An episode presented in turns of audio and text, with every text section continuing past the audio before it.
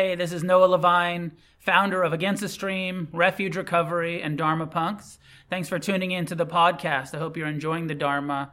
Together, may we create a positive change on this planet. If you feel moved to leave a donation, there's a link in the show notes. May our paths cross soon. Anybody here for the first time tonight? Welcome to you. Welcome to anybody at home for the first time been on a series of teachings the last month or so is the is mindfulness the core meditation instruction from the buddha the four foundations of mindfulness. Tonight we're on the third foundation which is uh, about our minds bringing our awareness to the process and content and habits of our of our minds. Uh, so I'm going to start with a question for you. What's your mind like?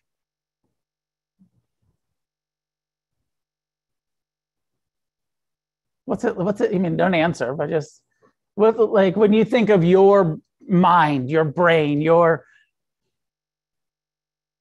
like what's the first couple of words that come to mind? Like tranquil, abiding, or like total shit show. My mind is a shit show. um, so we're going to talk about the mind tonight. Uh, so there's some some a big part of it is bringing awareness to our mind habits and you know the repetitive patterns of thoughts that you have, the craving, the planning? How much of the day is your mind thinking about the future? Wouldn't that be an interesting sort of graph to have if you know like if the watch or your Apple Watch was able to tell you like 90% of the time you're thinking about the future. How much how much of the time are you thinking about the past? Maybe a lot you know especially different circumstances that are happening in our life. And we can get real stuck in the past real the old traumas the old wounds the arguments the resentments or reminiscing. I know i feel like sort of feel like i'm stuck in the 1980s in some ways still sort of like reminiscing about the good old days when the suffering was dangerous fun, exciting. Um, so part of it is getting you know, the third foundation is becoming more intimate with the, the habits of our mind and the patterns and and and I'll talk about this later, but another question for you, you know, the first question is like, what's your mind like? And from a Buddhist perspective, it actually doesn't really matter what your mind is like. The bigger question is, what is your relationship to your mind like?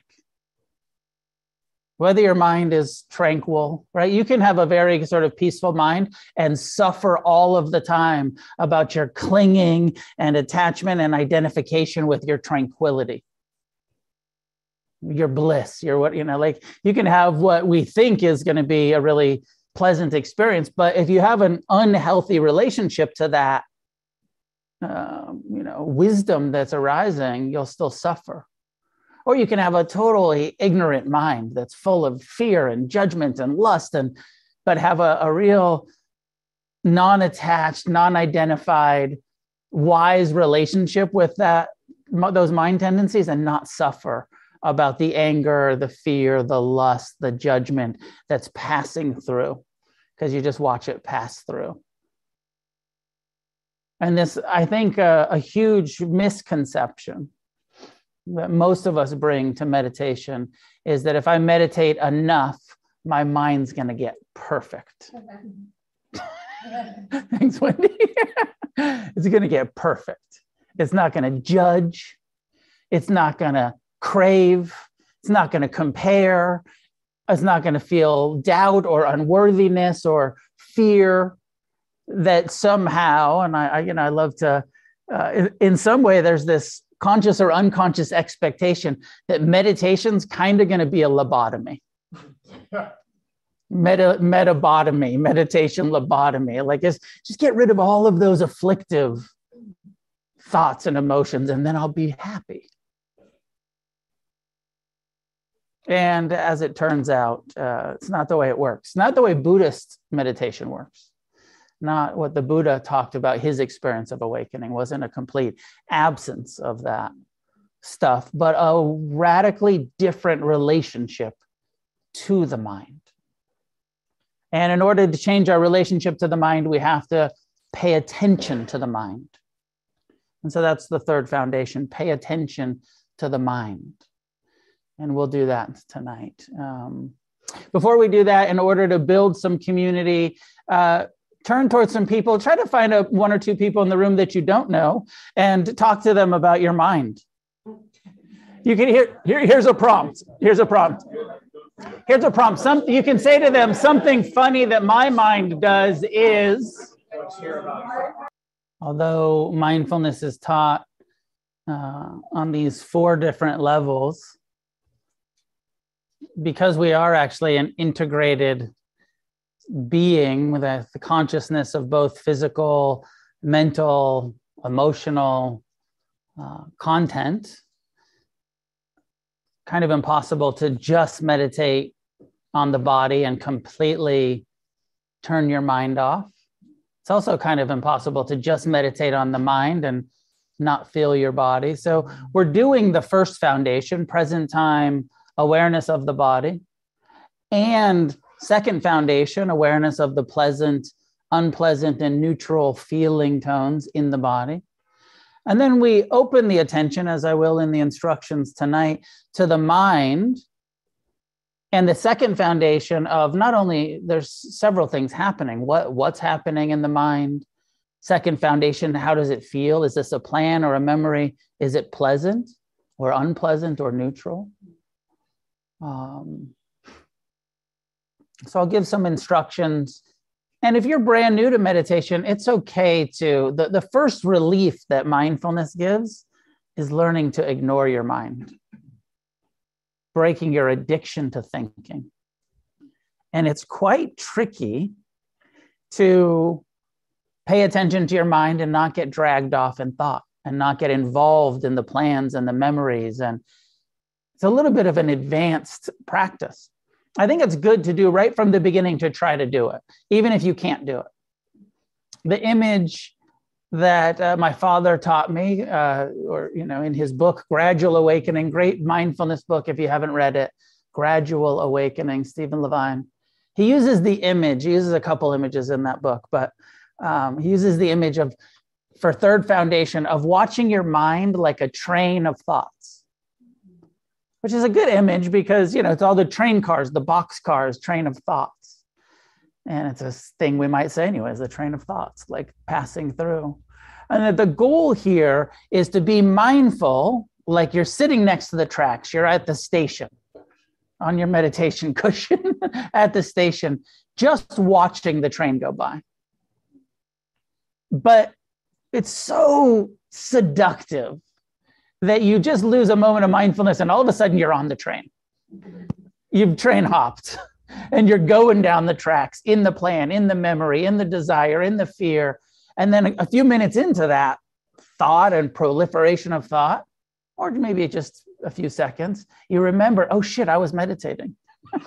oh shit, I was trying to observe this and not indulge in it and not go for a ride with my mind. And then you get off and you see like oh okay back to the body back to the here. I'm here. These are just thoughts passing by. And we start to see that there is the ability to observe to know these are just thoughts and to not be so in them. But that there's something about the thinking mind and ego mind and self mind that uh, really wants you to pay attention to it. Have you ever noticed that in meditation, where sometimes you're really just trying to observe, and then your mind is so convincing? This shit's really important. I know most of the time it's, you know, but this one is really important, and you should definitely stop meditating and start thinking. is a, a conscious or unconscious. Uh, in that image of the train going by, um, my father called it the exploding boxcar trick. You're just sitting there meditating and just planning, remembering, planning, lusting, judging, fearing, just passing by. And then there's just the like explosion of, you know, this is the meaning of life, or this is the most important thing, or you have to really figure this out. And and you just get drawn in. It's like that explosion that just sucks you in, and all of a sudden your mind has tricked you into thinking again, planning, remembering, engaging in that emotion, taking it real personal, suffering in some way or another. The mind is saying you should suffer about this rather than just let it go, rather than letting it go by. So I don't want to make it sound so simple, like, oh yeah, just sit there and watch your mind. Don't engage, just be awareness. The instruction is quite simple, but the reality is nearly impossible in the beginning. We're all so addicted to thinking. It takes some time. Uh, and it's where the first foundation is such a good, solid place to start in meditation.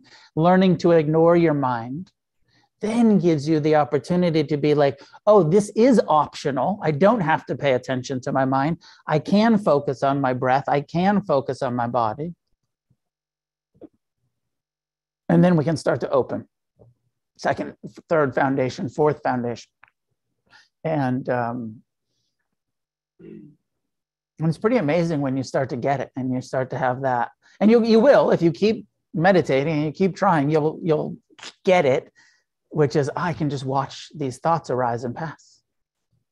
Awareness, knowing the content and process and mood without being very affected by it. Even when it's really unpleasant, just a, enough space around it, just thoughts, just emotions arising and passing.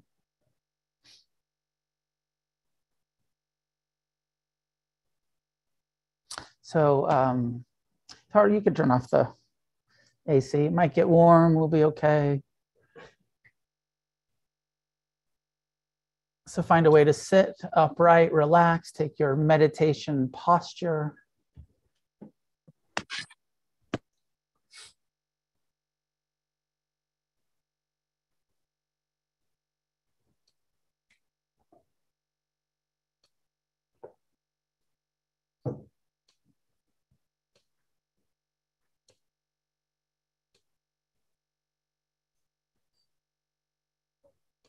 As you're ready, allowing your eyes to be closed, allowing your body to settle into an upright and relaxed posture, relative stillness without being rigid or stiff.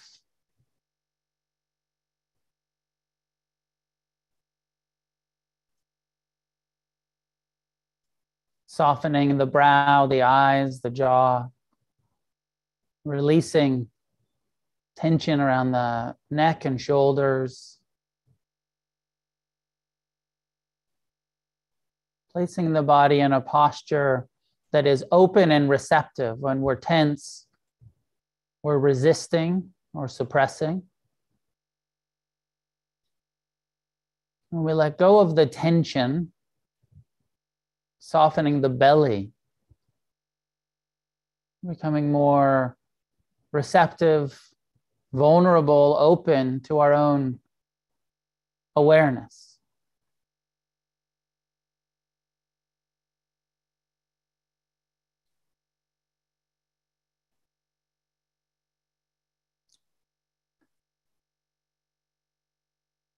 Bringing a inner attitude, the intention of kindness, of friendliness, compassion mercy towards yourself.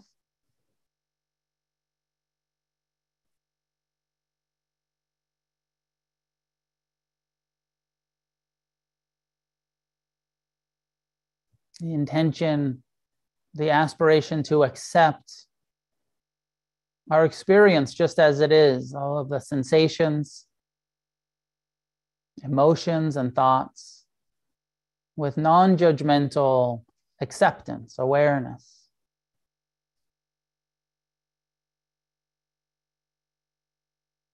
Not even judging the judging mind.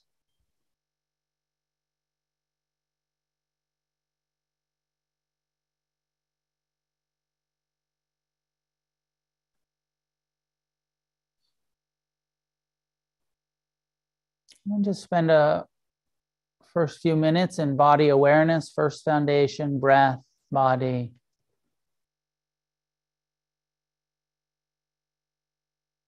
Letting go of the busyness of your day.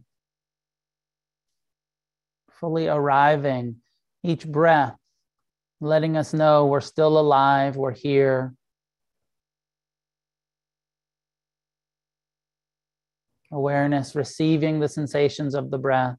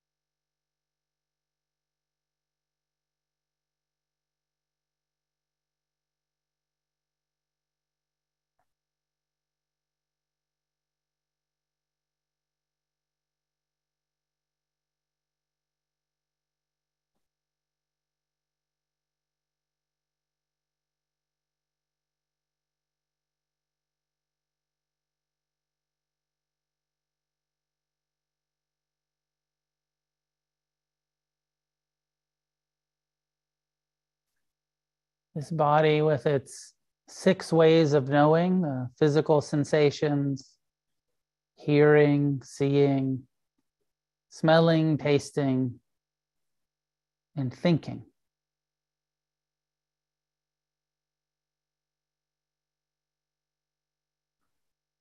Choosing to begin to direct your awareness to the thinking mind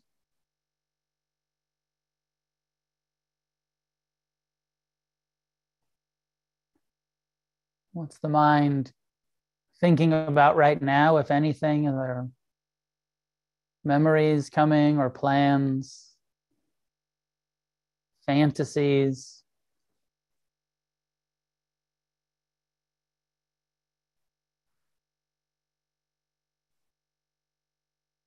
And if that visualization is helpful, think about that sitting next to the tracks.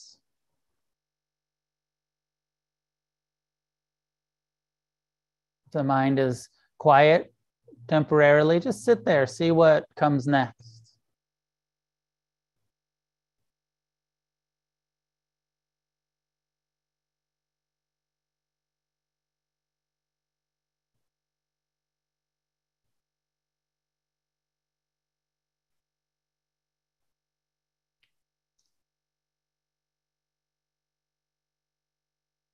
Not not trying not to think, but becoming interested, curious about what the mind's thinking about, wanting to reflect on, or worry about, or plan, or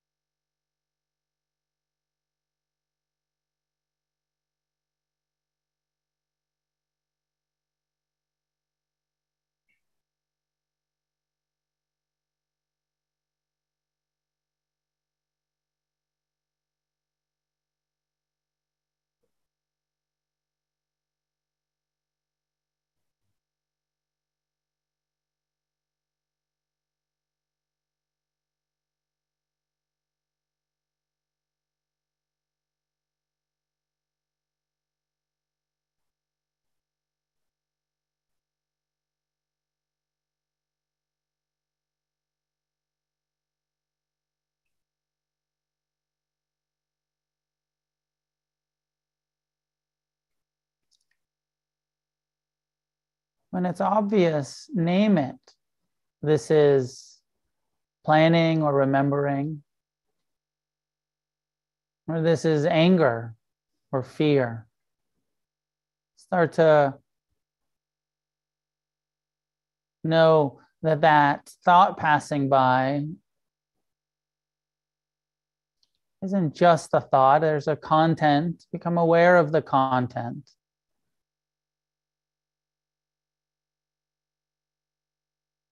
Judging, craving.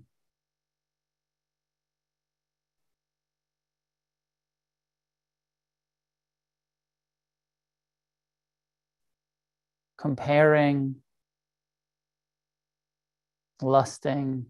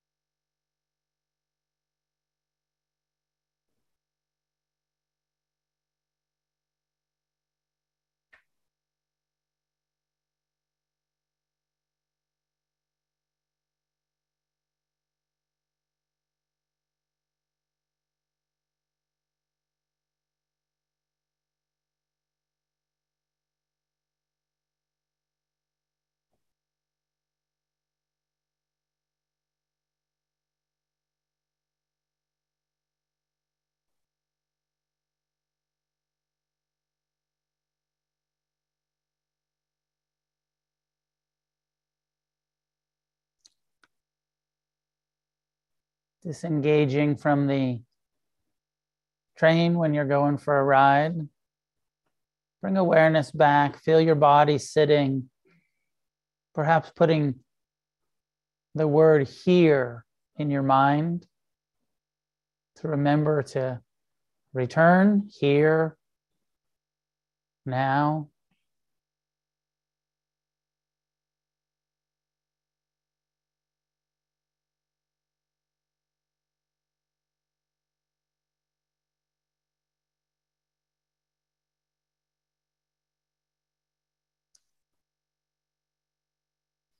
Try relaxing your awareness. Don't try to be so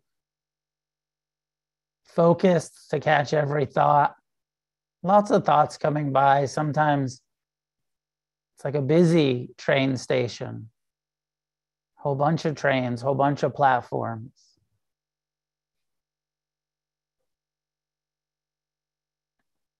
Have a relaxed, open awareness.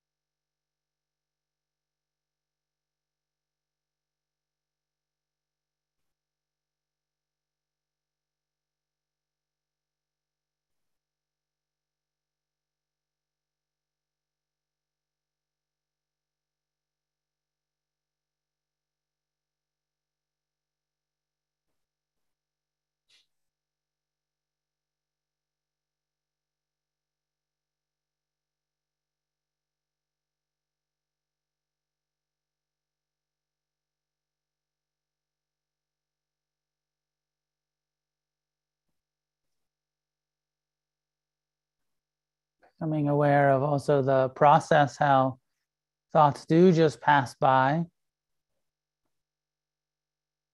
Even the strongest emotion, in the mind that creates sensation in the body might only last for a few seconds or a minute or so before it starts to dissipate.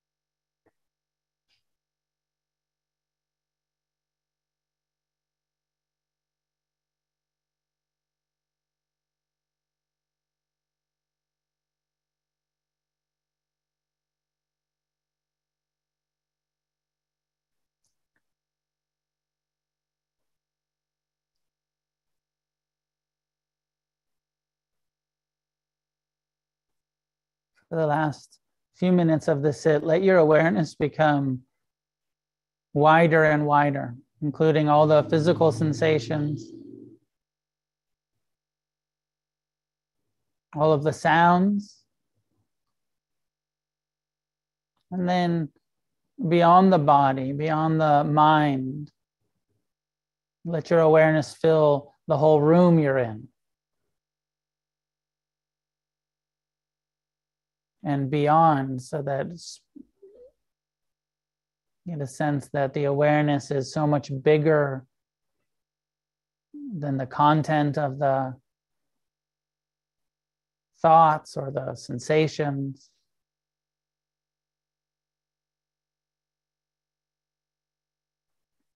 Open and spacious and unaffected by what passes through it.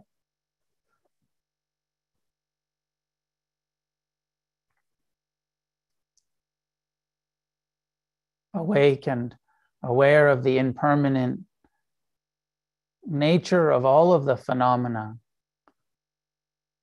arising and passing.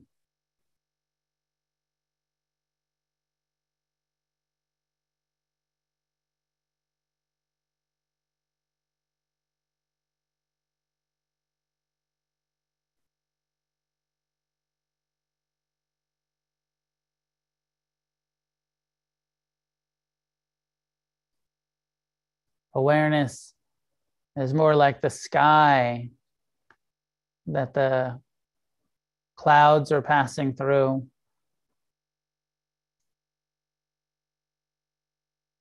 Encompassing all of that that surrounds the thoughts. The train just passing through a wide open, spacious,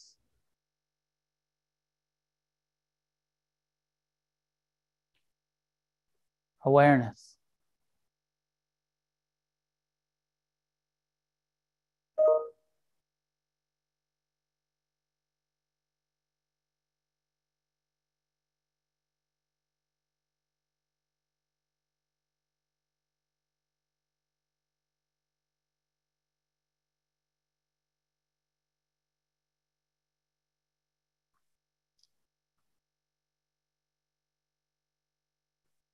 And if the mind becomes tranquil, know it as tranquility, or if joy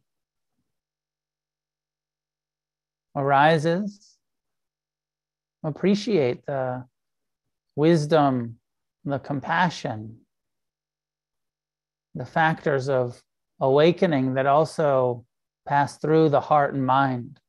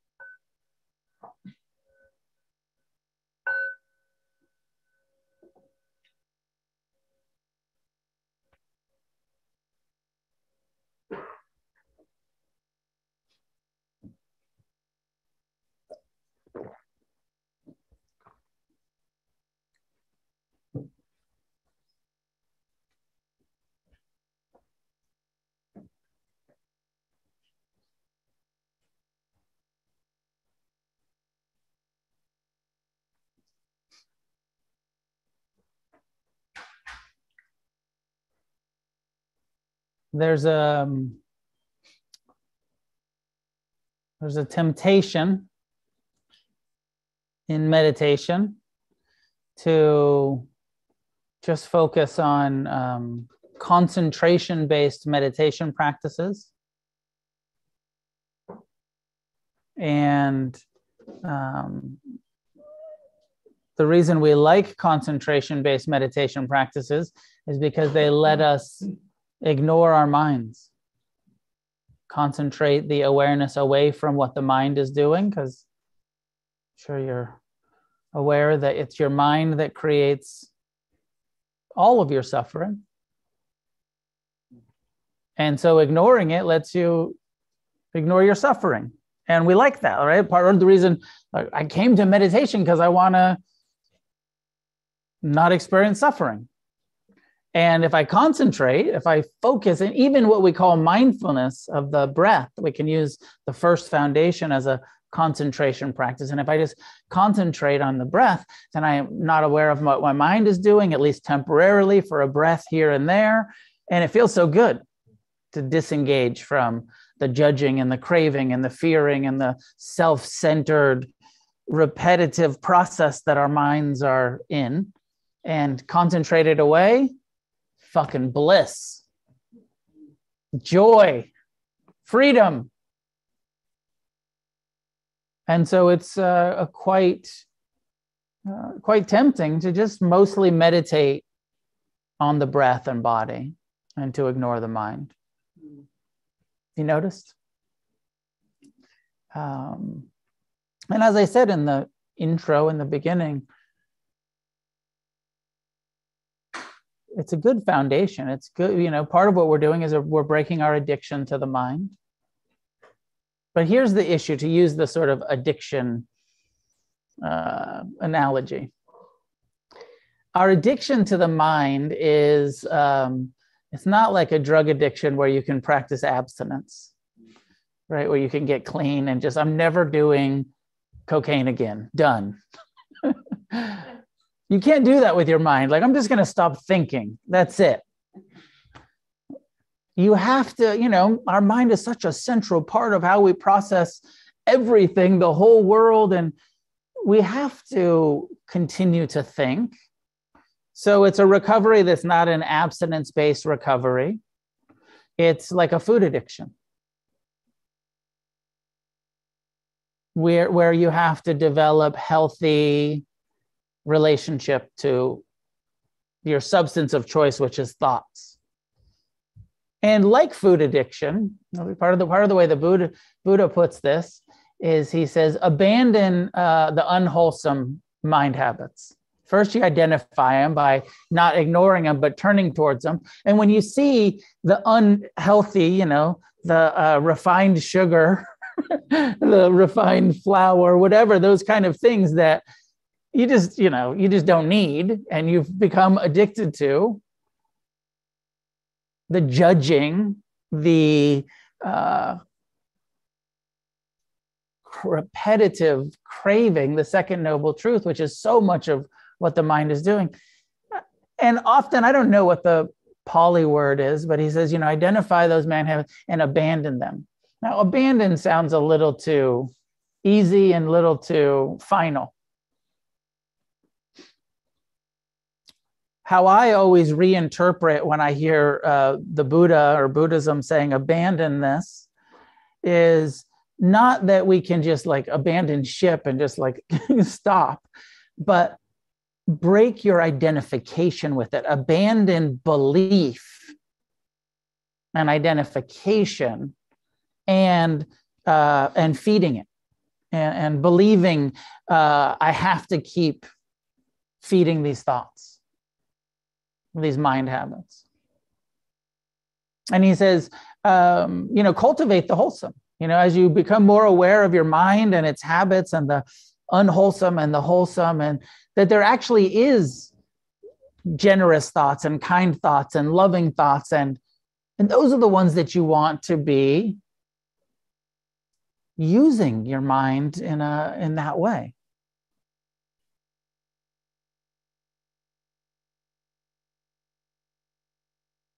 So there's so much uh, discernment, and and we, yes, we want to learn to ignore our mind, break the addiction. There's a period of fasting, you know, in meditation, uh, but then it's I have to reintegrate uh, full present time awareness that includes what's happening in my mind and not just always coming back to my breath, not just always using meditation to avoid, but to become intimate with. And it and there's a uh, a need to increase our tolerance for sitting here with a loud mind, with a judging mind, with fear, with worry, with doubt, with whatever difficult thoughts are entering and becoming more it's it's exposure therapy it's turning towards it exposing yourself to your own mind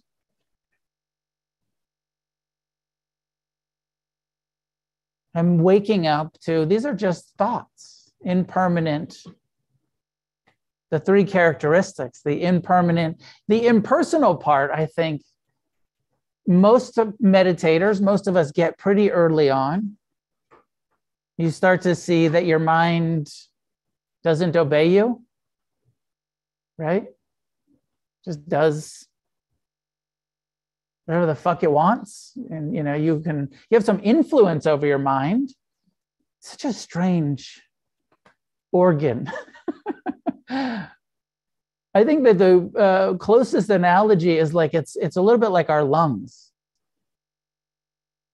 where you have some influence over how you breathe, right? You can choose to take a deep breath.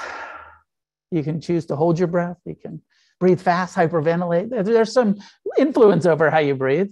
But basically, your body just fucking breathes all day long, all by itself. Go to sleep, it keeps breathing. Not paying attention, keeps breathing. And we don't tend to take our breath so personally. I'm breathing in, I'm breathing out, I'm breathing in, I'm breathing out. Imagine if you were obsessed with your breath the way you're obsessed with your thoughts. We just breathe and we know this is an autonomic system that the body does. The heart beats all by itself, the lungs breathe all by themselves, the organs process all by themselves. and you have some influence, right? If you exercise, it's different. And if you sleep well, it's different. And if you eat good, healthy stuff, you have some influence. But it's also just going to happen all by itself. And the more we meditate, the more we start to wake up to the, my mind's the same way. It's also an autonomic, it thinks all by itself before meditation, I don't know about you, I, would imagine this is true for most of us. I really thought I was thinking everything all of the time. It was me. I'm planning this and I'm planning that and I'm remembering this and I'm self centered to the extreme and just taking it all personal. I didn't have any awareness that my mind just does did that all by itself. I thought that's all my fault all of the craving, all of the fear, all of the judgment, all of the anger is all my fault. I'm doing this. This is my mind. And then you start to meditate and you start to see, oh, even when I'm not jumping on the train, that's still what the fucking train is. it's doing it all by itself. Even when I'm, you know, there is a difference between volitional when we're in it and we're doing it. And the truth was, before I started meditating, I was mostly in there doing a lot of that stuff. Then when you start meditating, you start seeing it keeps doing it all by itself. Non volitional judgment. I'm not trying to judge anybody, but my mind's comparing. I'm not trying to hate anybody, but my mind's resenting. I'm not even feeding it, but it's saying, hey, you should, hey, knock, knock. Who's there? Hatred. you should fucking hate some people real quick.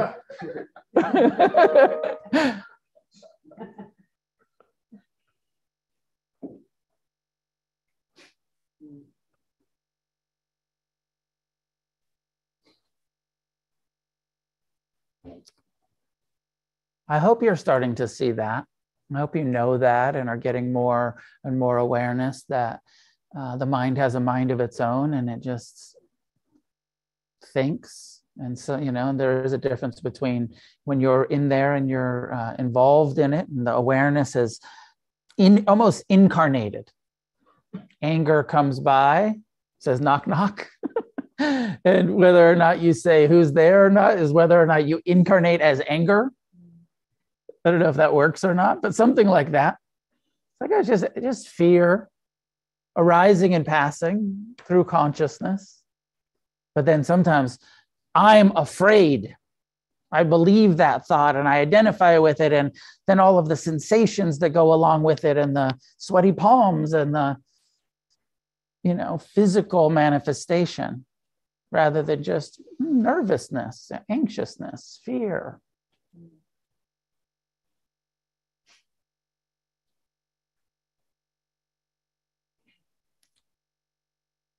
How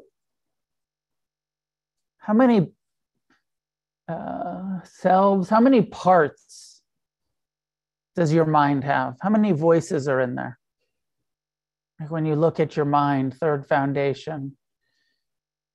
Think about this for a moment. Many of you have done this before, but think about uh, all of those different voices and how many of them are historical and how many of them are aspirational and and like the, like there's a board of directors in your head.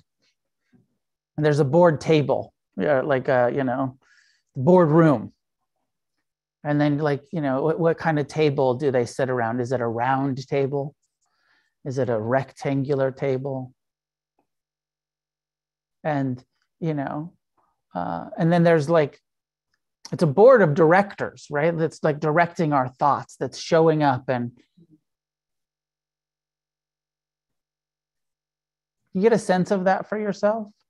And the reality is, seems like for all of us, this human mind, uh, there's young parts of us that are still, uh, that have a seat at the table. The wounded child, not everybody's wounded. Some of you have less wounds than others. but some young part of us has a seat at that table.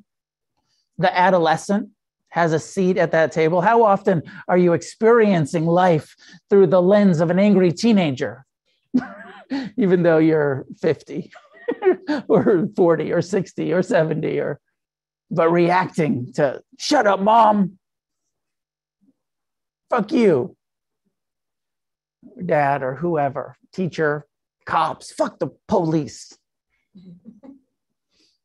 In a, in a kind of regressed but there, there's a that voice at the table.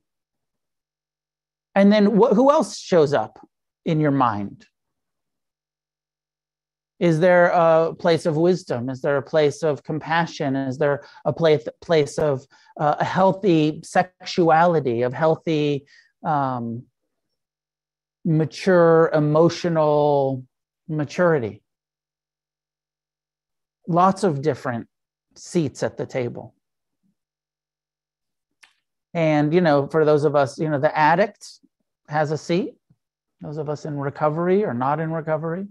The addict has a seat. The recovery person has a seat. The young person, the elder. I don't know if you get a sense of that, but uh, Ajahn Amaro, one of my favorite teachers, talks about his mind like this and encourages us to think about our mind like this. And uh, I really get it. I see, like, oh, yeah, it feels like sometimes there's a very young part of me that um, is like running the show, like really loud and really pervasive and throwing a fit. And sometimes there's a, a, a quite uh, mature wisdom part of me that is, you know, kind of offering the kid forgiveness and soothing and um, responding wisely to those difficult emotions. So Ajahn Amaro says, you know, turn towards your mind, identify those different parts, the board of directors, and do your best. The Dharma, what the Dharma is doing and what our meditation practice is doing is endeavoring to make wisdom the chair. the president of the board, the chair. Wisdom, the wisdom mind, not the judging mind.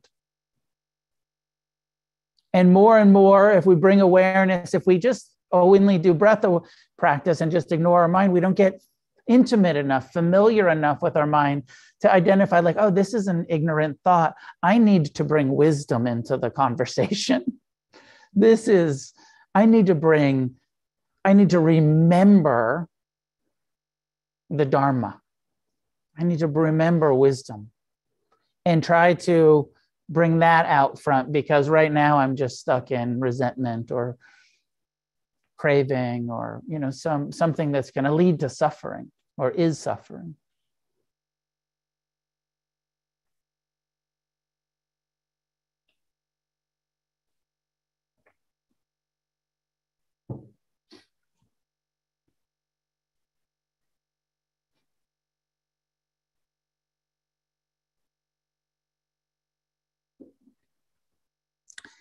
in the um,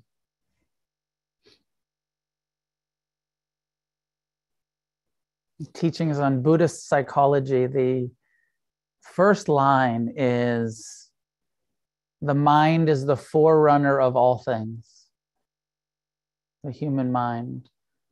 And a mind that, you know, thinks with ignorance, suffering. And a mind that thinks with wisdom, not suffering, freedom from suffering. So, so much of what we are endeavoring on the Buddhist path, first we have to wake up to our mind tendencies, and then mindfulness of the three characteristics impermanent, impersonal, unsatisfactory leads to wisdom. Don't take it so personal. Don't be so identified with what your mind is doing. Develop the discernment of what thoughts are trustworthy and wisdom is the chair, and what thoughts are untrustworthy, and to be abandoned, abandoning our identification and our, our incarnating as.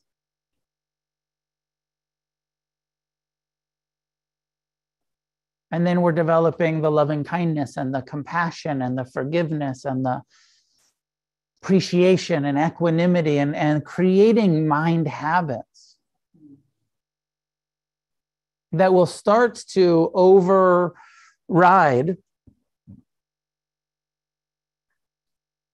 the untrained mind's habits to create suffering for itself.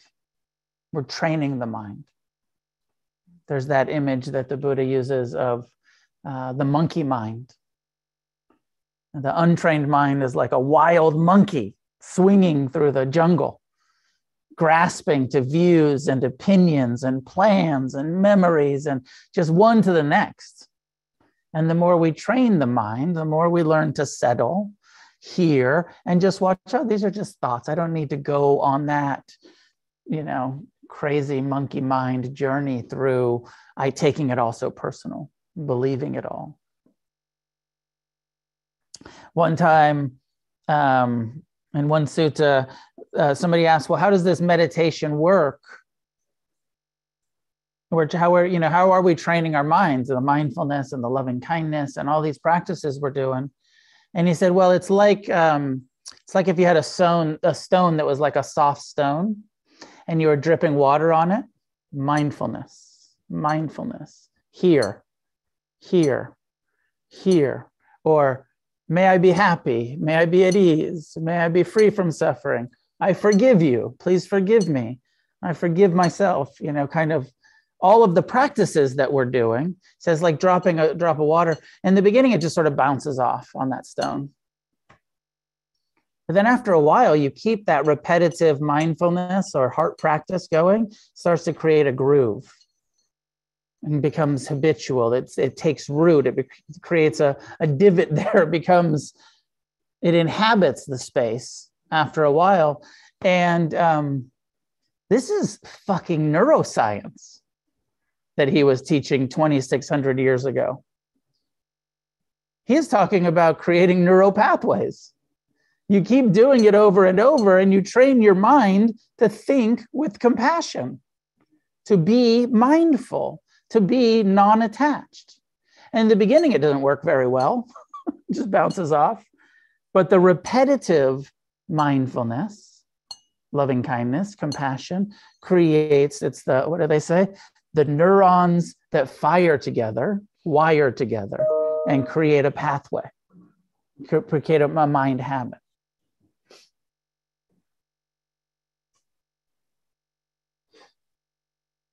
So the long term effect is that our mind starts to get more and more wise. And it's easier to make wisdom the chair years into your meditation practice. It's good advice in the beginning, but you're like, how the fuck do I do that? Doesn't even feel like wisdom has a seat at the table yet. I know my own experience when I started meditating and I heard Dharma talks like this. And I was like, there's nothing good in here at all, I promise you. I'm being mindful, and it is violence and fear and craving. And, you know, I'm watching my mind, and it hates you. like, seriously. And it hates me, and it hates everything, and it wants to die and kill. Either or. And it took some years you know the, the other part of um, the mind you know there's the mind habits there's the moods there's the it feels like does your mind feel like an environment? Mine mine does. And I, I like to think of it like that. There's, there's a sort of environment. And when i started meditating my mind's environment felt totally unsafe felt dangerous actually to be with my own thoughts. And there is even that sort of recovery saying of like you know your your mind's like a bad neighborhood and you should not go there alone. Make sure to call your sponsor. Check in with other people which there and there's wisdom to that you know like and when i i saw like oh no i can't trust my mind. My mind tells me to smoke crack and commit felonies. I i can't listen to my mind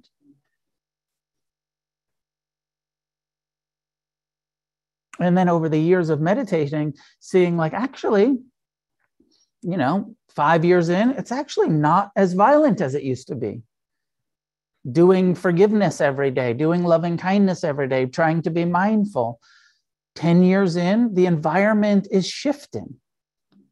It actually feels way different in here than it did when i started when i got clean and when i started meditating and then 20 years in and you know i'm coming up on 34 years of practice and it's a totally different mind and it's not a totally di- it's the same fucking mind. But the environment has shifted so much and the relationship to it has shifted so much. I feel like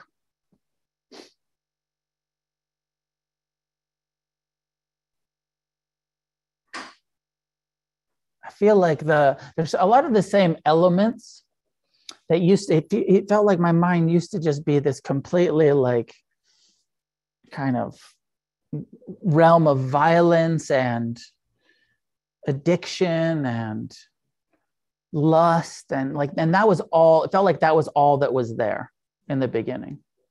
And then now it doesn't feel like that at all but occasionally there's kind of like lust comes through and violence comes through. But they don't live there anymore. Like they just come to smash some windows. Right? I don't know if that image makes sense to you but that's my uh, one of the ways i try to express uh, my own inner experience of long-term meditation and recovery and that shit still comes through sometimes. It's just not it's a little to me it's a little bit more surprising now where it used to be all i knew and the way that the Buddha talked about this was he said, you know, before awakening, uh, I believed my emotions and my mind, and I took it all personal. And Mara would attack. Mara is that part of the mind that is the afflictive emotions and the self centeredness and the unworthiness. And then before awakening, before I really knew my own mind, suffered about it.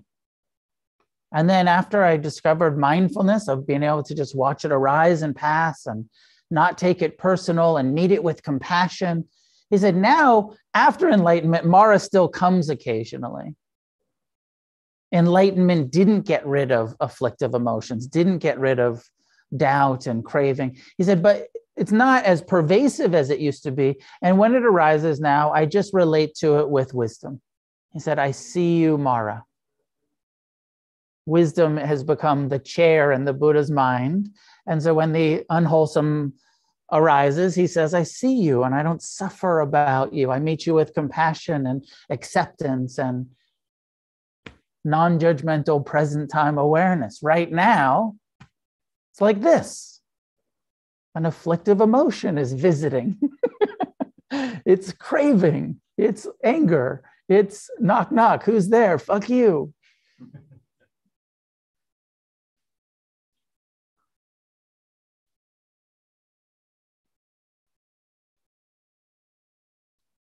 I hope these perspectives uh, make sense and are helpful. And all of this comes back to third foundation. Stop ignoring your mind. Your mind is your whole practice. Change your relationship to your mind. Start the, you know, and continue not only the present time awareness, but the loving kindness. So important to train the mind to be kind. May I be at ease with myself just as I am. I forgive you. This isn't third foundation, but this is what changes how you what you experience when you do the third foundation. Does that make sense? Third foundation is just being aware of what your mind is doing. We have to train our mind with the heart practices so that the, those neural pathways of wisdom become stronger than the habitual reactive tendencies of ignorance.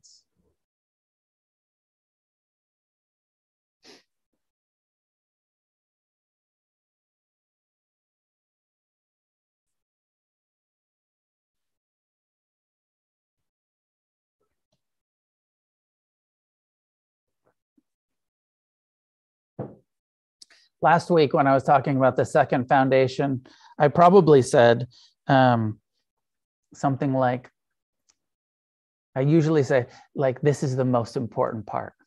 Second foundation. This is where we end our suffering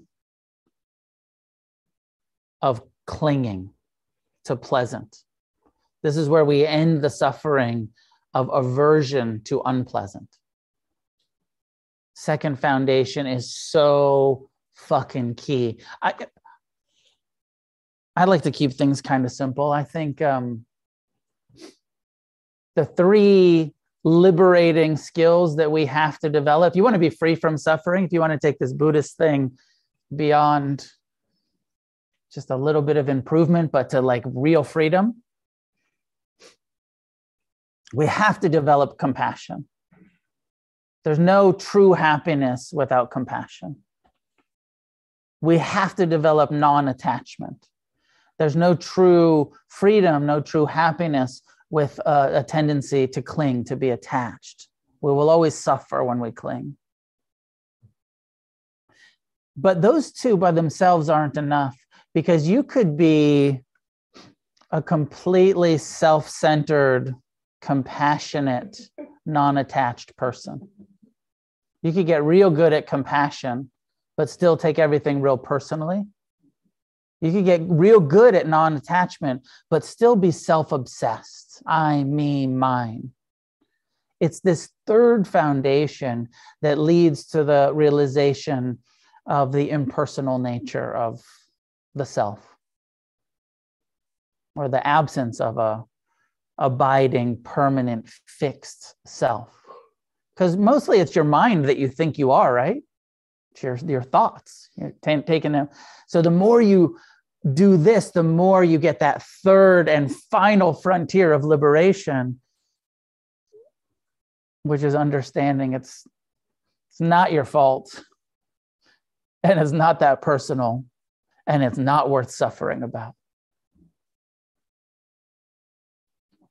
Compassion, non attachment, and not self are the three, you know. And if you, you know, like focus the next, the rest of your life, on compassion and non-attachment and and changing your relationship to the mind and um, you know i want to say i guarantee but I, I i believe you'll find that your life just gets better and better and that inner environment becomes much more uh, interesting and pleasant and You got spiders on you, Jamie? now it's on the front. It's not a spider, it's a cockroach. This place. Fucking ghetto meditation center filled with cockroaches. It's a sentient being, yeah. I have so much compassion. You want anything else? He was trying to party with Jamie. You guys are lucky you're at home. There's cockroaches all over everybody over here. It's crazy. Have you ever noticed that? yeah, they're just like, you're safe. I'm going to chill on your shoulder. You're probably not going to eat me. You look like a vegetarian.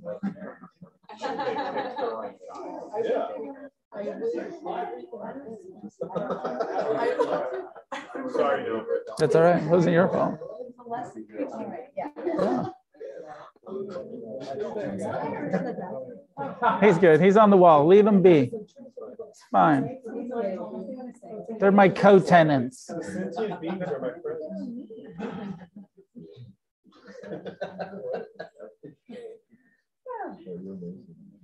Any uh, any questions? Please. That was it. That was it. Yeah, um, there's, I'd be curious to get your thoughts on this. Um, earlier on, you mentioned that like as you start changing your relationship with your mind, it starts really trying to get your attention. Like, dude, you have to pay attention to this thought. This one's special. Yeah. Uh, David Lynch has said uh, in a lot of different uh, forums that he uses meditation as how, a way to get ideas for his art. Hmm.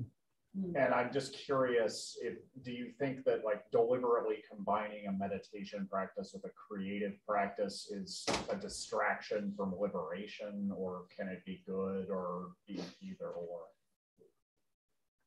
Could you hear the question at home? Yeah or no? Yes. Okay. Because you do Uh, start getting really yeah. cool creative ideas. Yeah. I um depends on your intention.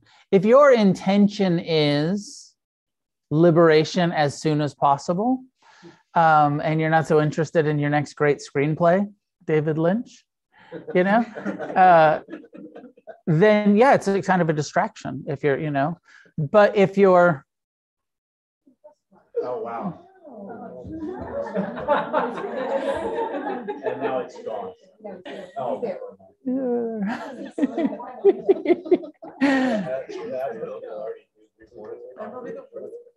so it could be a distraction. It depends on your intention.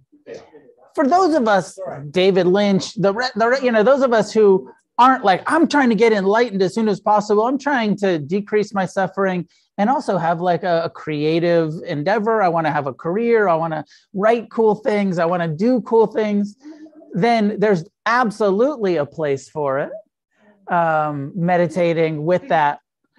When I've been, I've done a couple when I'm writing a book, where I'll go on a writing retreat.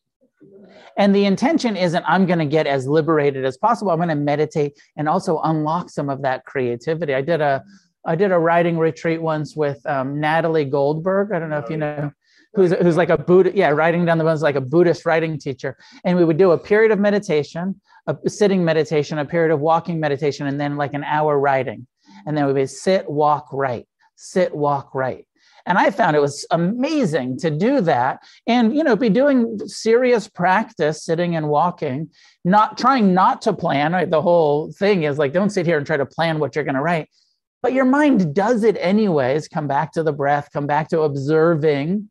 And then when it's time to write, sit down with that openness and see what comes out.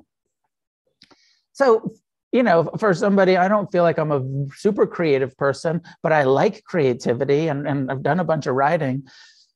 Meditation can be super, super helpful when it's approached with that intention. Hmm.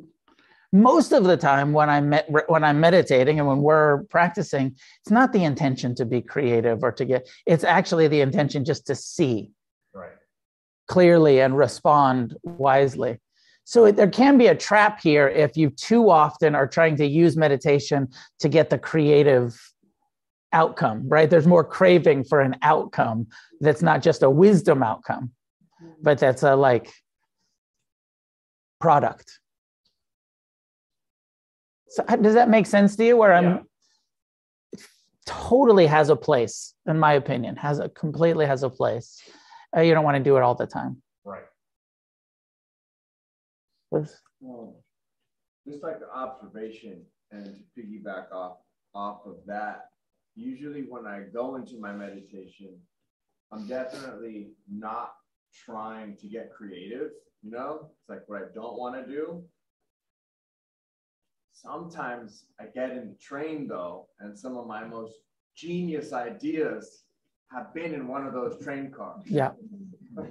Yeah. So I don't hate it, but it happens very rarely. hmm But it's just like one thing I just now noticed. It just like came to me when you mentioned that about the creativity. So like, what do I do with that? Like meet that with compassion. I just, I think just acceptance. Know? and then just that discernment of like yep it's going to happen sometimes am i attached to it happening how much um, you know once that thought has arisen in the mind do i really need to think about it for the rest of the meditation or can i just file it of like remember this shit and then come back to the phrase the practice the task at hand um, I don't think we have to be very afraid if it's really good inspiration. I don't think you have to be very afraid that you're not going to remember it because you're gonna it, it's you're gonna fucking remember it. I one time when I was sitting a long retreat, I decided when my mind was saying, "Hey, this is important," I would just write it down. And so that you know, I wasn't doing a lot, but a few times a day, I'd write a few things down that my mind was telling me was important. And then after the retreat, looking at the notes and being like, I was on acid. like the shit that my mind was telling me was really important made no sense at all with you know the kind of sober non-meditating when i came back to you know ordinary consciousness some of it was actually some of it was good and i used for some writing stuff and a lot of it was just garbage but i was so convinced at the time like this is fucking i got it so we have to be a little bit skeptical, but also it's okay to write it down sometimes. If you're afraid you're not going to remember it. A couple more questions at home. Uh, Kay, go ahead. Thanks, Noah. I actually liked that when you said knock knock, you know, uh, because it reminded me of that SNL skit, Knock Knock Land Shark. And I was Yeah. thinking knock knock Mind Shark. But um, What? jerk. what I'm just curious to know what is it that you call the thing that is aware of the mind's functioning with all its thought box cars? What is it that you call the thing that discerns wisdom is needed at the table? Because if it ain't brain, what is doing the awareness? What do you call it? Do you call it heart mind? Do you call it awareness? What what do you call it? What's the thing that is discerning and aware if it isn't brain? Okay, here's the secret teaching. Ready? We're training the mind with the mind. The mind is training itself. It's all just awareness. okay and yeah there you know there's the term that we use bodhicitta the awakened uh bodhi is, is awakened um, and chitta translates as mind or heart heart mind so we can we uh, heart feels a little bit like better right like it's so easy to demonize, like, my mind is the problem, but I have a good heart.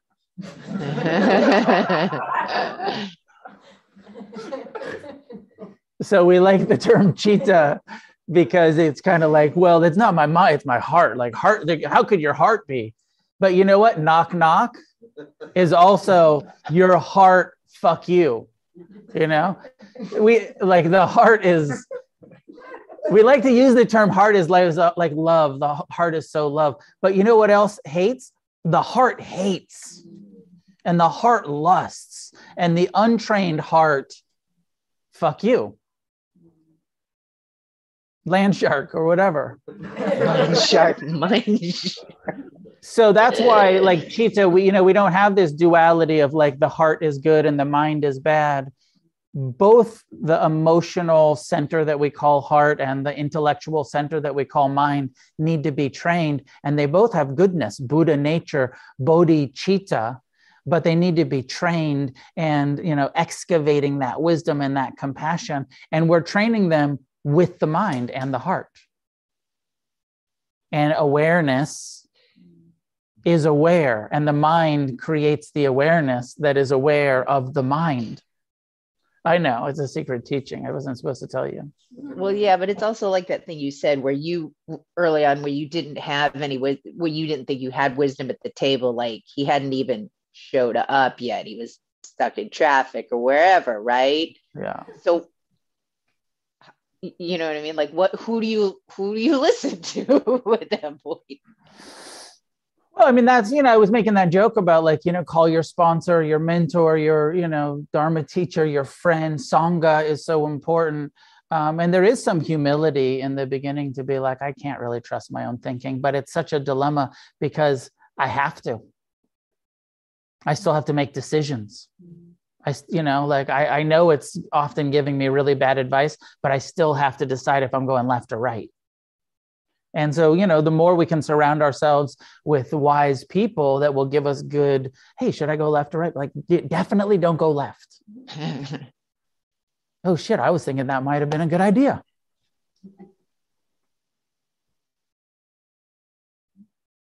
So we're just about out of time. Is it on me? We're, Maybe we can get a tour to go out. we're gonna we're gonna we're gonna end class there tonight. I'm sorry, Mark, that I didn't get to your question. It is nine o'clock, and there is a flying cockroach harassing the in-person sangha in here. So we're gonna leave it there tonight. It is a flying cockroach. Um, class is done by donation.